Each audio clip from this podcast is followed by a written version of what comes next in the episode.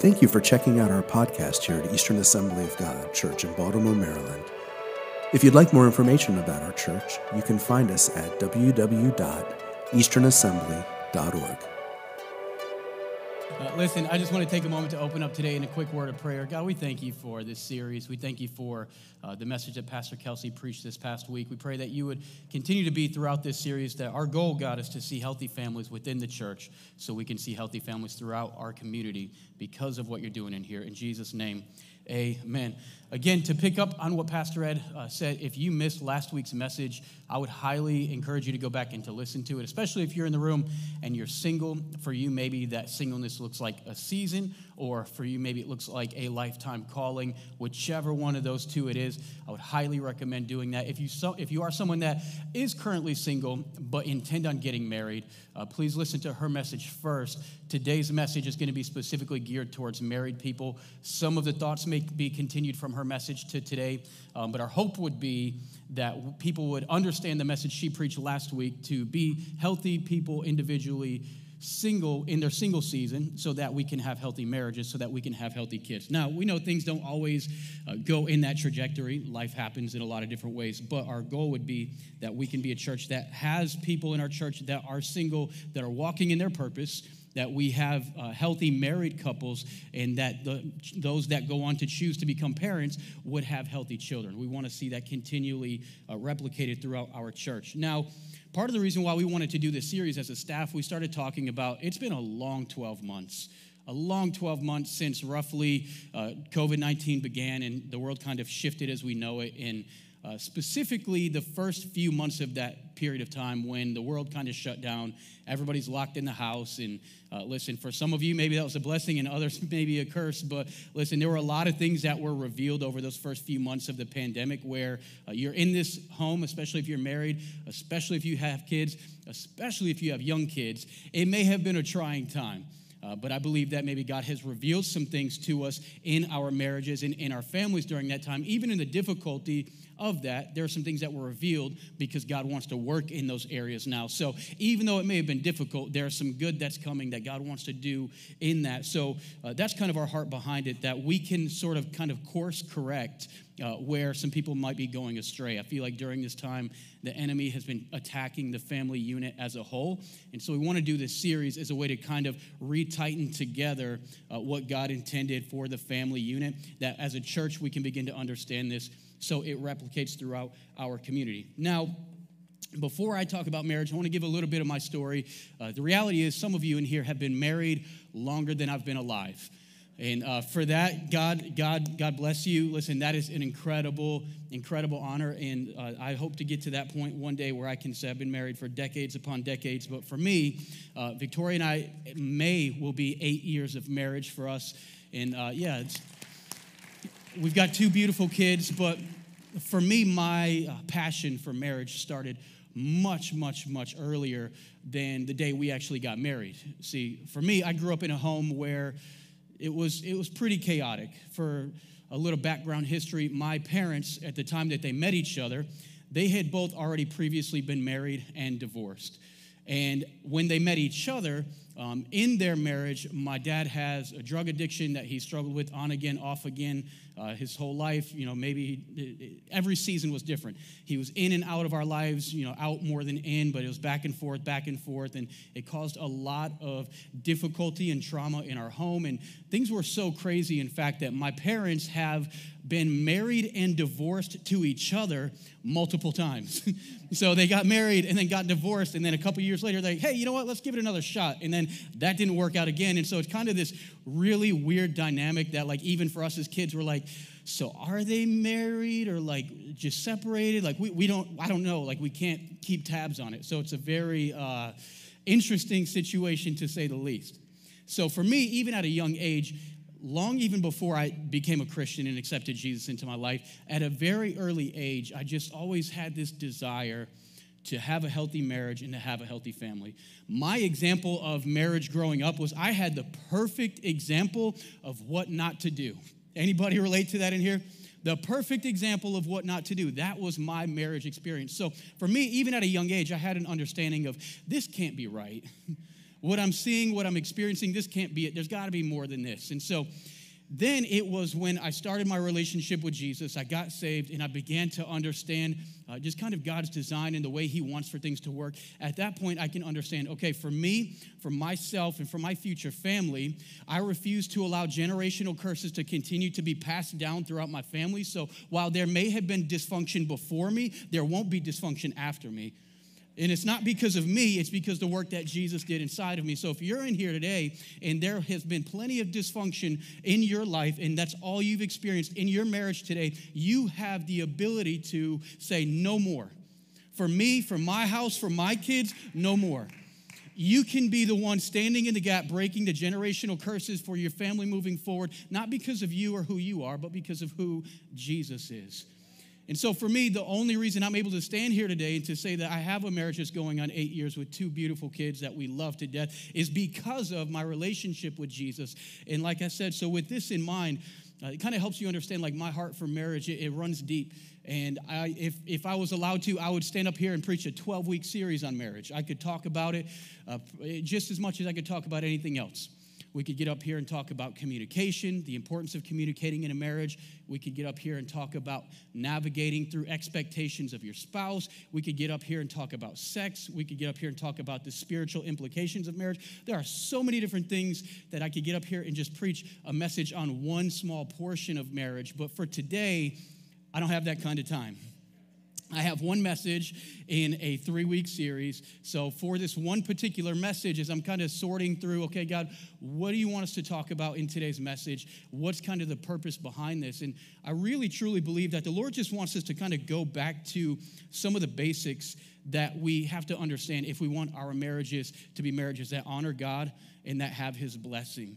Listen, there's a kind of a misconception in the world, and I've always heard for a long time that, hey, the divorce rate within the church is just as bad as it is outside of the church. Some people would even say it's worse. But as I started preparing for this message, I'm like, that, that can't be right. There's got to be some, something different. If our relationship as a married Christian couple is centered around our relationship with God, there's got to be some sort of difference. And so, I listen. I've spent a lot of time looking at a bunch of different surveys and research, and I've found plenty of data to show that that's simply not true.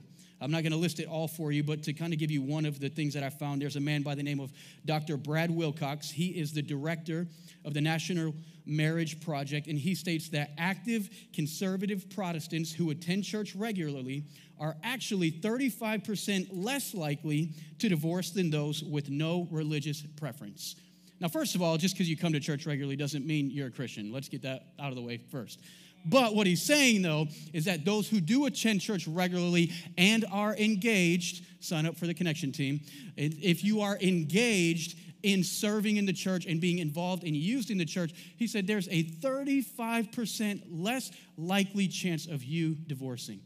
So that shows us, okay, there is a difference. There, there is somewhat of a difference in our relationships that if we are centered around something different, there should be a functional difference in that. Now, as we talk about marriage, it's such a loaded topic because if I were to tell you, hey, go and get married today, there's a certain process you would go through. You would go file for your marriage license and you start planning for the wedding and you would look at, um, you know, at some point in the ceremony, you would say vows, you would exchange vows, traditional or make up your own. But there's certain, like a certain formula that you would do in order to get married. But it's important to know and understand that some of our ideas and concepts of marriage uh, is very particular to just the time in which we live. You see, because even the idea of having a marriage license, that didn't become commonplace until the 19th century. And even the traditional wedding vows that most people will say at their wedding, those didn't come around until 1549, and they were written in the Book of Common Prayer over in England. And so these are very recent additions to what we would consider marriage. So for the majority of humanity, we didn't have marriage licenses or wedding vows. So what was a marriage? If we go back to uh, scripture and we look at it, God is the one that created marriage. So, right now, we live in a day and age where uh, just about anybody can walk into a courthouse and get a marriage certificate and get married. But right now, we have a time where the government is defining what marriage is, but the government can't define something that it didn't create. So only God can take marriage and define what it is because He's the one that created it long before a marriage license, long before you say a vow. God is the one that established what marriage is. Now, I'm not telling you not to get a marriage license. I'm not telling you not to say a vow. I'm not saying that just because you love somebody and they love God that you're married in God's eyes. It doesn't work that way. Because of the culture in which we live, you do need to do those things. But what I'm saying is that just by doing those things, that doesn't mean that you are in a God honoring, in a God blessed marriage. It's much more than that. As we go through scripture, we want to look at Mark chapter 10. This is a portion of scripture where Jesus is being asked directly about marriage. He's actually specifically being asked about divorce and marriage. And Jesus, here in Mark 10, he goes on, he says, At the beginning of creation, God made them male and female. And for this reason, a man will leave his father and his mother and be united to his wife, but the two will become one flesh, so they are no longer two, but one flesh. Therefore, what God has joined together, let no one separate. It doesn't say what the government has joined together, let no man separate. It says, What God has joined together, let no one separate. And it's even kind of funny the way that Jesus is saying this, because if you go back to the beginning of the Bible, when mankind was made, uh, there was God's making all this stuff, and then it comes to the point of humanity.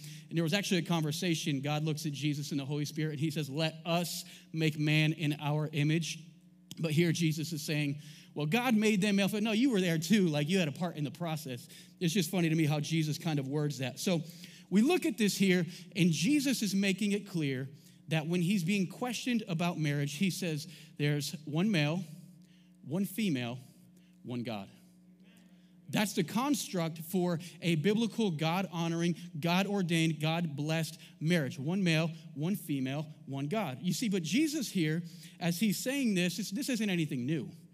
This is a continuation that runs all throughout Scripture because this thought process of a man leaving his father and his mother, coming together with his wife, becoming one flesh, is found at the very beginning of the Bible in Genesis 24. And then we see it again in Ephesians 5 in the writing of Paul. So we have this same thought, this same concept of one man, one woman, one God. We have this in the Old Testament and we have it in the New Testament. We have it before Jesus, we have it during Jesus' life, and we have it after Jesus' life. This is a continuation all throughout Scripture to say, hey, this one truth doesn't change. This truth of what marriage was designed to be does not and cannot change. And so that's exactly what Jesus is affirming here as he's talking about what marriage is. Now, if we want to have this sort of marriage, one man, one woman, one God, specifically that is ordained and blessed by God, what does that mean and what does that look like? Again, I could take this in a bunch of different directions, but specifically for today's message, there are three areas that I want to focus on for our marriages. And whether you're already married or intending to be married, these are some things that are very critical for us to understand. I understand that we have a lot of different types of marriages in the room today. Maybe some of you are on your second or third marriage. Maybe you are in a relationship where one of you is a Christian, but one of you is not. Maybe you're in a relationship where you said your vows and you got married before you ever had a relationship with God, and so it wasn't ever really a covenant with God because you didn't even know God. But wherever you're at, whatever stage of marriage you're in right now, there is a design and a plan that God has for you. And we want to look at what Scripture says and how to go about that. So, the first truth of marriage that I have for you today marriage is a covenant, not a contract. Marriage is a covenant, not a contract. If we go ahead and we look at scripture, if we look at this again, it's saying that there's one man, one woman, one God, and it says, What God has brought together, let no one separate. So this is something ordained by God. We have precedent in scripture to look at, okay, what does a covenant with God look like? If we look in Genesis chapter 9, we have the, uh, the covenant with Noah, God saying, I establish my covenant with you. Never again will all life be destroyed by waters of flood. Never again will there be a flood to destroy the earth. Now, what you don't see in this text is God saying, Listen, if you guys get it right and you get your act together, I'm not going to flood the earth again. This is not an if then clause. He's stating this as a fact that I will not flood the earth again. That's what it means to have a covenant with God, that the covenant is set, the covenant is unwavering, the covenant is the standard, and it does not move. However, in a contract, in a contract, there are mutually agreed upon conditions that if each end upholds their end of the bargain, you will stay in contract with that individual. Now, for me, when I first moved to the Baltimore area, uh, it was a pretty good thing to have the name Chris Davis. Um, unfortunately, that's not the case anymore. So when I first moved here, one of the first things we did is a youth event, and I had to call the place to make a reservation. And I'm like, "Yeah, my name's Chris Davis." They were like, "Oh, Chris Davis!" I'm like, "No, no, no, don't get too excited. Like, not that one." Now, when I call and say my name, they're like hanging up on me. Here's the reality: if you're not familiar, Chris Davis plays for the Baltimore Orioles, and a few years back, he had a great season with the Orioles. And they give him this massive payday. They, gives, they give him this contract extension. And now, ever since he got paid, it's like he forgot how to play baseball. And so I'm, I'm pretty confident I can actually go out there and do better than him right now. But this guy, this guy is terrible right now. Chris Davis, if you're watching, I'm sorry, but bro, get it together. Listen, he's terrible. And so ever since we've moved to Baltimore, what's begun happening now is I see every time an Orioles game is, I'm like, we got to trade this dude. We got to get him out of town. He is a scrub. Like, this guy's got to go. Why are you saying that though? Because he's in contract with the team. He's still under contract with the team, but why are people saying we need to get rid of him? Because he hasn't been upholding his end of the contract. He hasn't been meeting the standard that was mutually agreed upon that, hey, we thought you were going to play at this level and you're not playing there anymore. So now people are talking about we got to get rid of this guy. Now, marriage is not a contract. Marriage is not some sort of mutually agreed upon thing to where, hey, if you do X, Y, and Z, then I will love you. But if you don't, we're gonna, we're, I'm gonna trade you out and I'm gonna find somebody else that can do those things. That's not what marriage was intended to be. But if we're honest, a lot of people look at marriage that way, and we wanna base a marriage on, like, okay, I'll stay with you if you have sex with me as much as I want. I'll stay with you if you keep making this amount of money. I'll keep staying with you if you continue to make me happy. Marriage was never intended to be something that was built upon our understanding of what we wanted out of another person. It was meant to be a covenant made in the eyes of God that is unwavering because, listen, seasons come and go.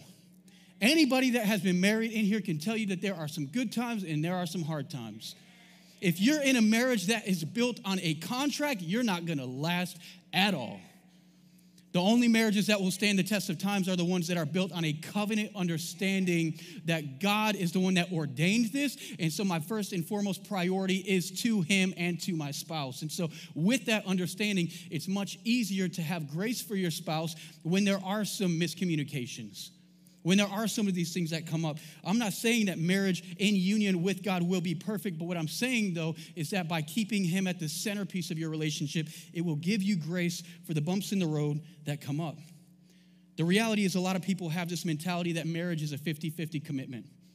But marriage was never intended to be a 50 50 commitment between husband and wife. Marriage was always intended to be a 100 and 100 commitment, that both individuals are all in.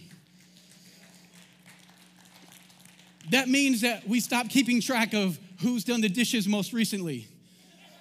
That means that we stop keeping track of who's doing the laundry, who's doing all the stuff around the house. Yes, there should be a shared workload, but what I'm saying though is that a lot of people have this understanding of marriage that, hey, I, I want you to keep doing these things, and if you don't, then I'm gonna act this way.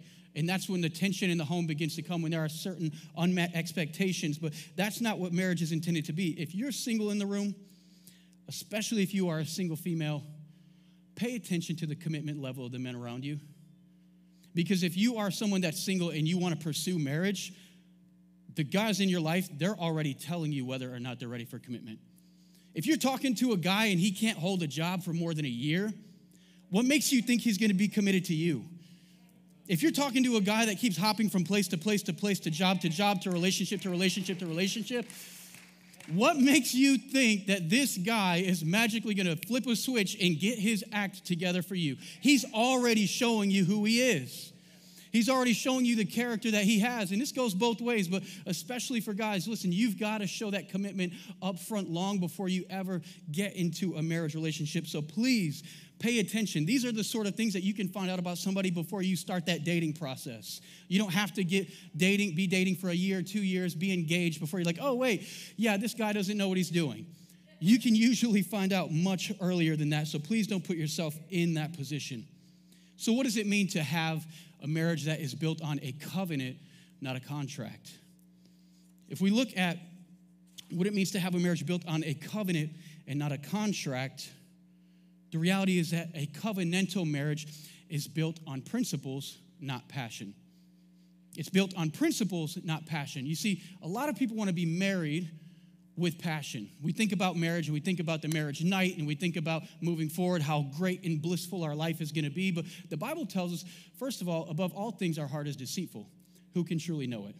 And so, if you want to build a marriage on the emotions of your heart, and your heart is a constant roller coaster, so will your marriage be.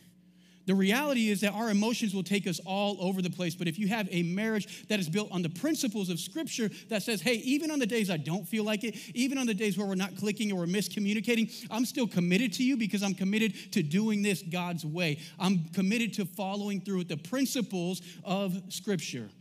So that's what it means to have a covenantal relationship that you're not driven by emotions. You're not driven 100% of the time by how your spouse makes you feel.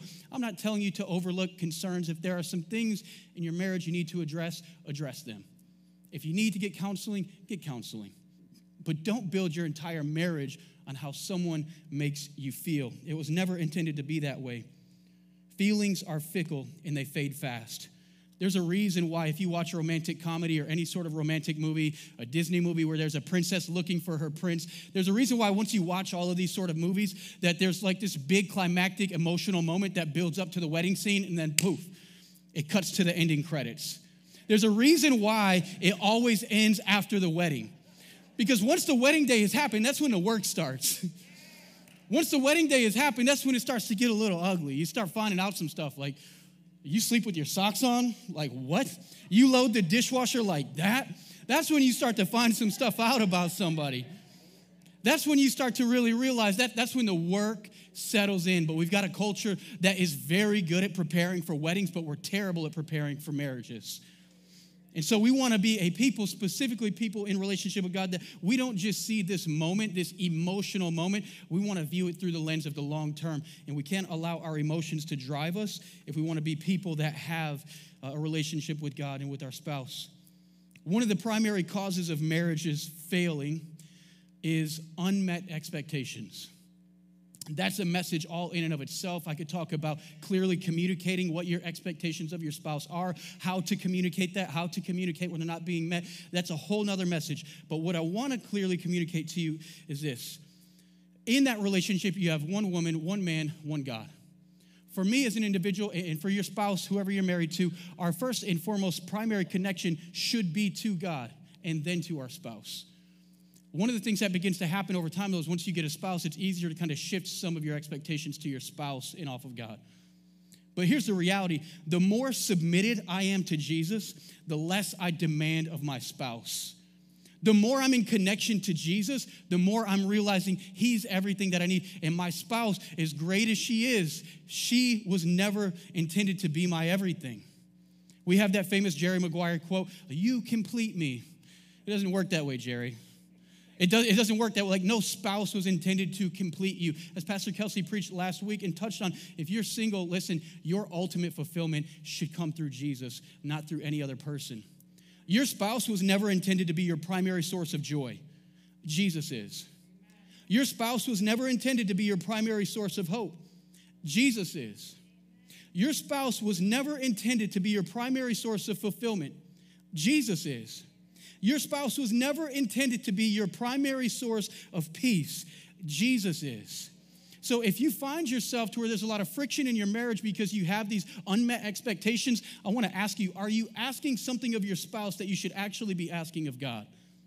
Because if you want to put a God sized role on top of your spouse, they will never be able to fulfill it because they weren't intended to. So, this should be a moment where it causes us to check and evaluate Am I more concerned with what God can do for me or what my spouse can do for me? I had to, earn, I had to learn this in my own life. Uh, shortly before I met Victoria, there was a season in life that was one of the hardest, it was the hardest I've ever gone through. I had just been through a lot of stuff.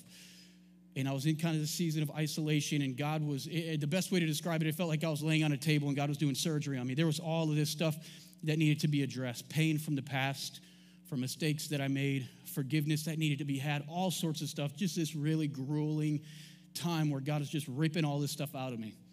And I started to go through this process, and kind of on the back end of that, I said, okay, I think I'm in a pretty good place, and uh, I want to start pursuing a relationship with somebody, and I want to start dating. And uh, there was another girl in particular that I'd hung out with a couple times. We went on a couple dates, and I think like the second time we went out on a date, I just had this check in my spirit right away where God's like, this isn't it.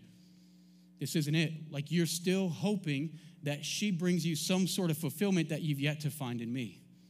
And so it's kind of this moment of reckoning to where I'm like, okay, I, am not ready yet. There's still more work that God needs to do in me. And the reality is, until Jesus is everything to you, no one else will ever be good enough for you. Until Jesus is everything that you need, no one else will ever be good enough for you. That's why people jump from relationship to relationship to relationship to relationship. They will never be good enough for you until Jesus is everything for you.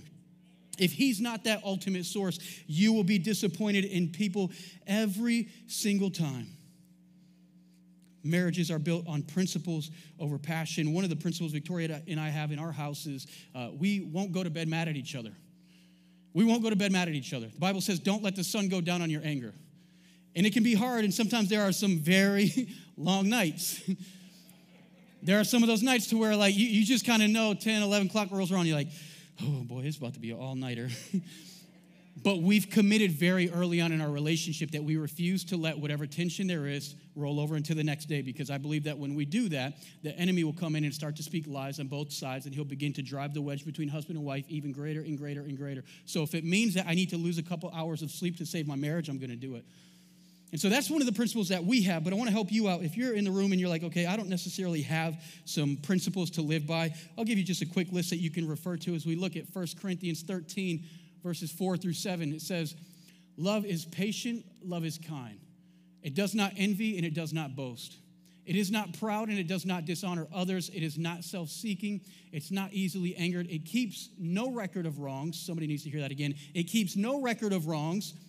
Love does not delight in evil, but rejoices in the truth. It always protects, always trusts, always hopes, always perseveres.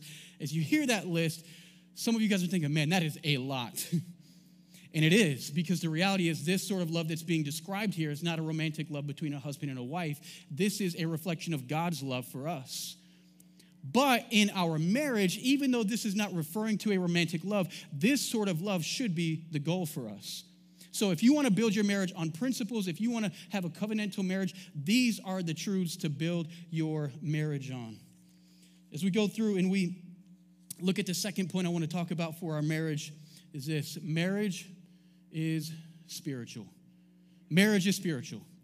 If it says God created them male, female, and what God has joined together, let no one separate, God is the one that created it and conjoined it. They spiritual. It, the very foundations of marriage come from God, so it can't help but be spiritual. And so we can't eliminate the spiritual aspect of a marriage and boil it down to simply the emotional, mental, physical side of things because the foundation of marriage is spiritual. And if we overlook that, it's like taking the heart out of a person and expecting it to live. The, the foundation of marriage is spiritual. And the reason why is because as we look through uh, Deuteronomy chapter 32, it says one can chase a thousand and two can chase 10,000. God has a purpose in marriage and He created it for a purpose. And one of the purposes God created marriage for is that because when there are two people that are married in covenant relationship with God and walking in their purpose, we are able to have a greater impact for the kingdom of God. And so that's one of the purposes God's created marriage for that as a married couple, you have a duty to walk in the calling God has placed on your lives and to make an impact. Listen, marriage is a permanent two-ness. It says one can chase a thousand, two can chase 10,000. So, the idea, as Pastor Kelsey alluded to last week, when you are married, you should be able to accomplish more and do more for the kingdom of God. For some of us, though, as we look at this reality that marriage is spiritual, if, if that's true, and marriage is something that God created, the devil hates everything that God created. God created marriage for a purpose. The devil's gonna do everything that he can to keep you from walking in that purpose.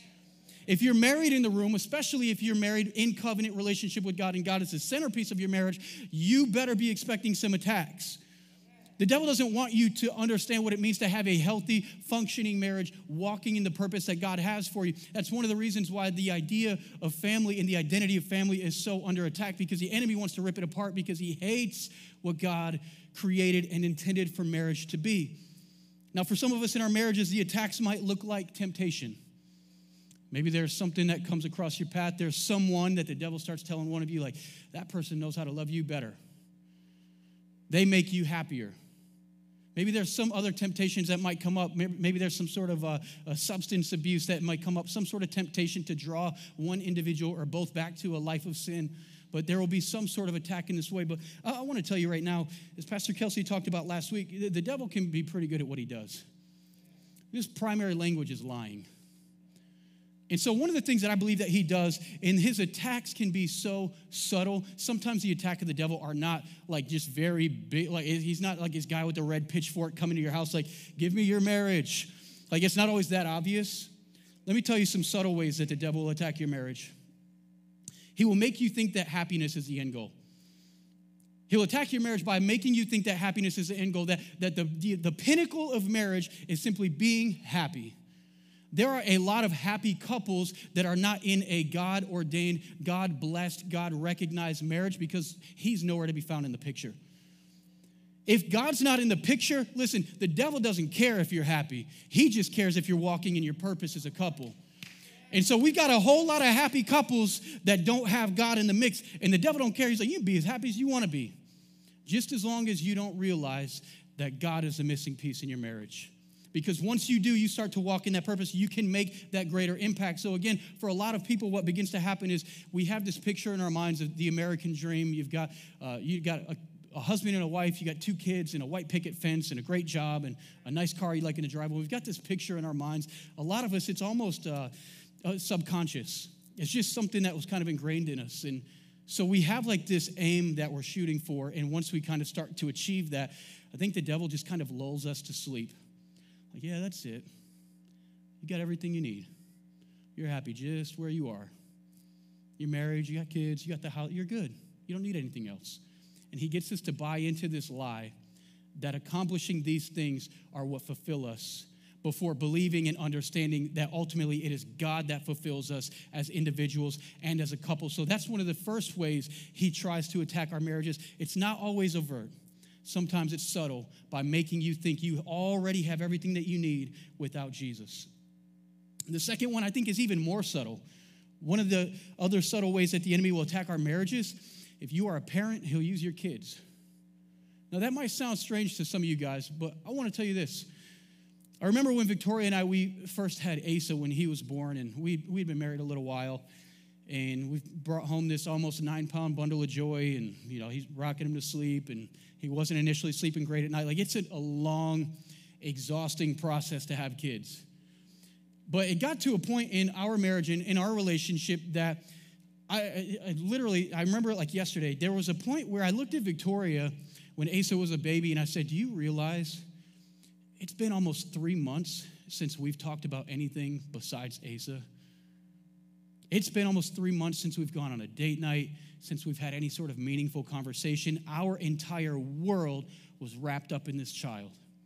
Children are a gift from God, but they were never intended to be the centerpiece of your marriage. Because if while I'm focusing on this child, it is causing me to lose sight of my relationship with God and with my spouse, then that is trouble. The enemy can take something good and make it something bad. And we see it all the time because when this starts to happen, then what happens? There's, there's a, a, really, the numbers are staggering as far as how many families will have kids, raise the kids, once the kids are out of the house, and all of a sudden there's a kind of this aha moment between husband and wife like, who are you? Like, I feel like I've been living with a stranger for 18 years. And this is a moment where a lot of couples will end up divorcing because they feel like they don't even know their spouse anymore. And that's exactly what the enemy wants that you've been so focused on your children that you've forgotten your responsibility of serving and loving your spouse. And we see it all the time. Listen, nowadays, what might happen is maybe these kids that have been the focal point of your life, they get to a point when they're a teenager and they say, hey, you know, I, I don't want to go to church anymore. I don't like going to church. And as a parent, it's easier to say, okay, yeah, we, we won't go anymore. It's easier to listen to that child because they become the focal point of your world as opposed to pushing against them and raising them correctly. It's easier to give in than it is to guide. It's easier to give in to what your child is saying as, than it is to guide them in the ways of the Lord. Scripture says to it says to raise your children in the ways of the Lord, and when they get old, they will not depart from it. It doesn't say that's going to be easy. But when our children become our focal point, then our spouse, our spouse becomes a sub point, and that was never God's intended purpose for our marriage. And so, as we go through this process, I, want to just share a couple thoughts with you. Next week, Pastor Ed will be talking about parenting, but I want to share a couple brief thoughts with you about making your marriage a priority in your home, especially if you have kids. Because the reality is, from my experience, I know that a dysfunctional home with a dysfunctional marriage will have dysfunctional kids that most likely go on to raise a dysfunctional family. But I also know that the inverse is true that a healthy home with a healthy marriage with healthy kids will go on to have kids that go on to raise healthy families. And so, if you want to have healthy children that go on to have healthy marriages, you have to model it for your kids. And so, for me, there's just a couple points that I have for you. I'll share very briefly. Uh, first of all, is this don't let your kids interrupt your conversations. Do not let your kids interrupt your conversations. This is something Victoria and I've been working on for a long time, and especially with younger kids, it can be difficult because everything is the biggest deal in the world to them. But I want to set the tone in my house that Victoria comes first. Whatever they got to tell me, if they pooped in the potty or whatever, if the house is on fire, it can wait because my first and foremost priority is her. And so if we are in the middle of a conversation and you want to say something, that's great. Give me five minutes and we'll finish our conversation and I'll come back to you. But I want to show my son, I want to model to my kids that she is my priority. That whatever else you've got going on, I love you and it's so important to me. But what is most important is her.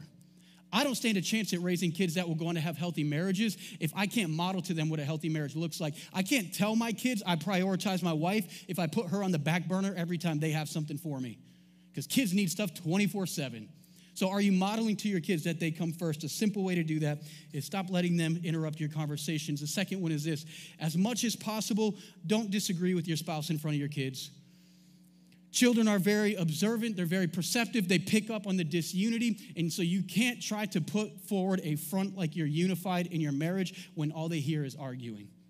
That's not to say that you won't have disagreements, but what I'm saying is, as much as possible, let those disagreements happen behind closed doors. They don't need to see that because kids absorb all of that. The third thing is let your kids see healthy affection between you and your spouse. I'm not telling you to be creepy. But what I'm saying is there is a certain amount of affection that kids need to see. Men, especially from you, affection in the home does not always need to be your wife catering to your every need. Men, listen, young boys need to see men that are unashamedly affectionate towards their wives.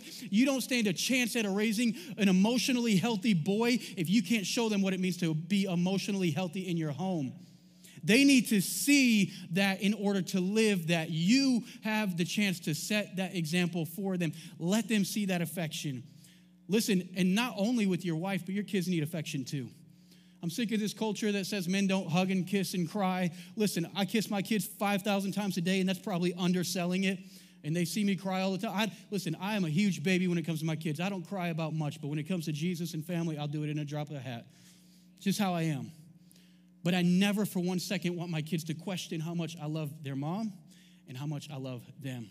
So let them see and feel that affection. The last one is this talk well about your spouse when they are not around. Your kids are always listening. It's one thing to say that you love your spouse in front of them, but when it's just you and the kids at the house, what are you saying then? Because they hear that and they carry that. Always speak highly of your spouse.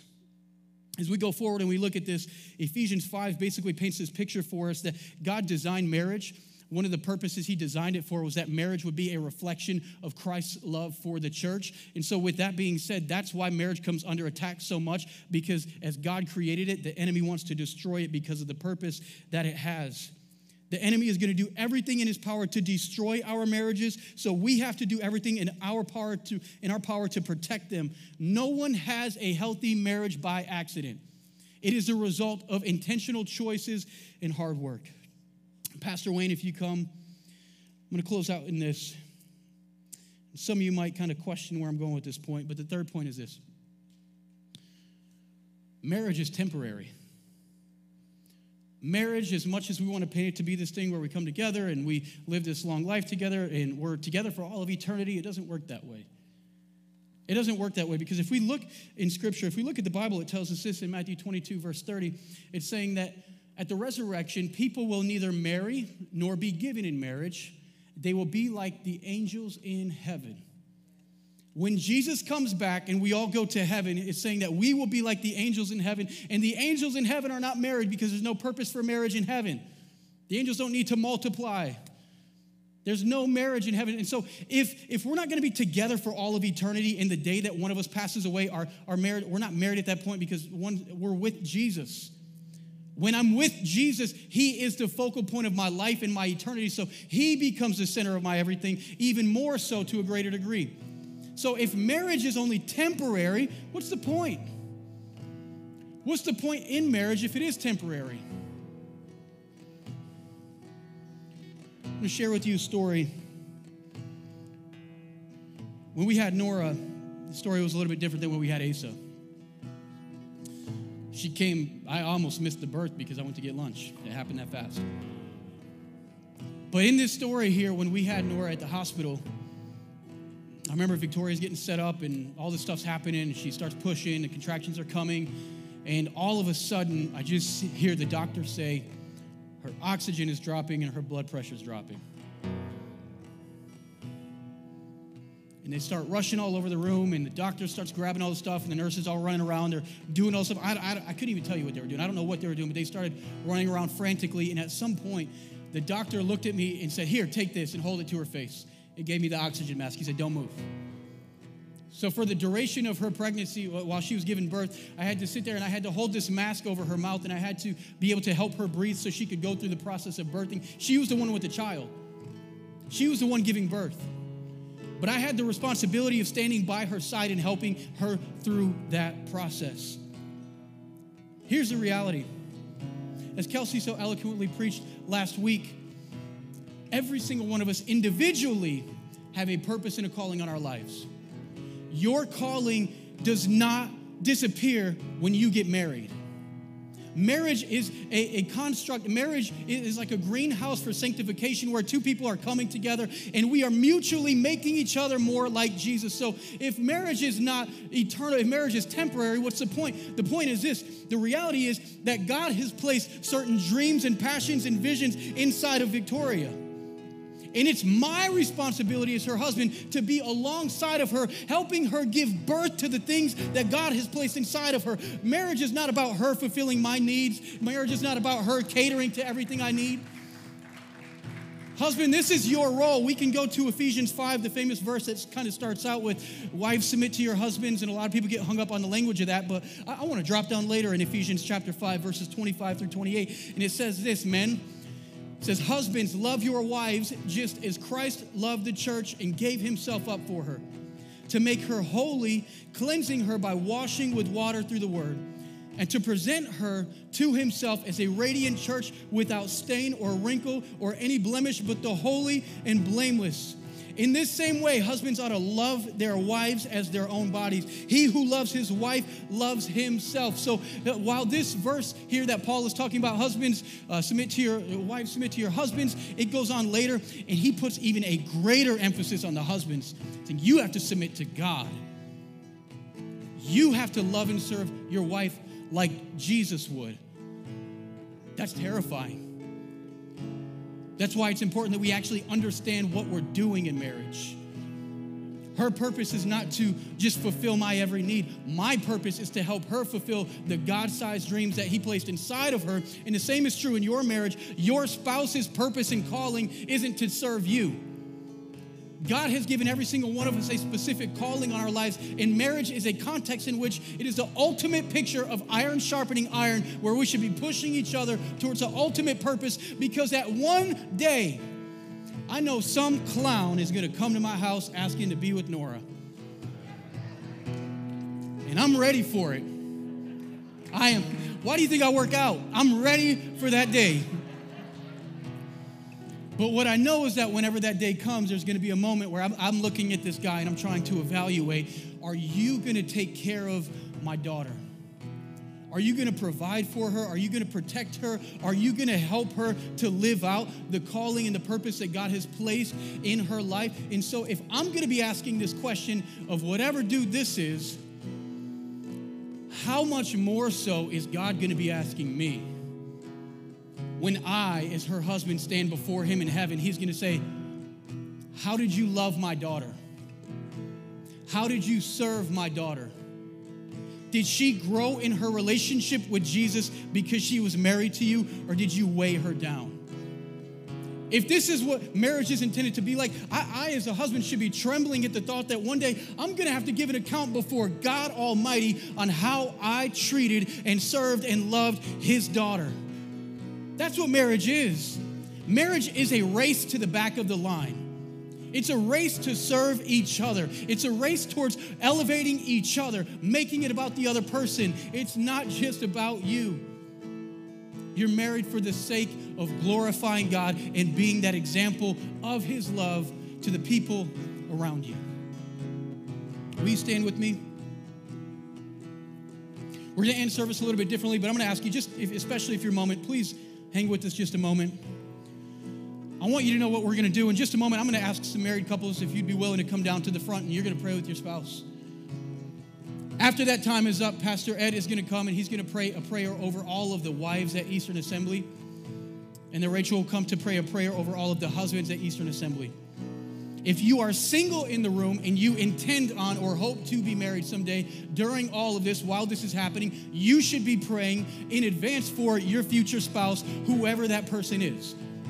If your spouse was not able to make it today for whatever reason, you still come down to the front and pray for them as if they were here. So I wonder are there any couples that are brave enough to come down to the front here and take the hand of your spouse and to begin to pray with them? I'll be joining my wife shortly, but I want to give all of this this moment. This is a moment between you and your spouse and God. We are going to be recommitting ourselves to doing marriage God's way, to following the principles of God, to living in a covenant relationship with our spouses. I want you to take the hands of your spouse and to face them, please.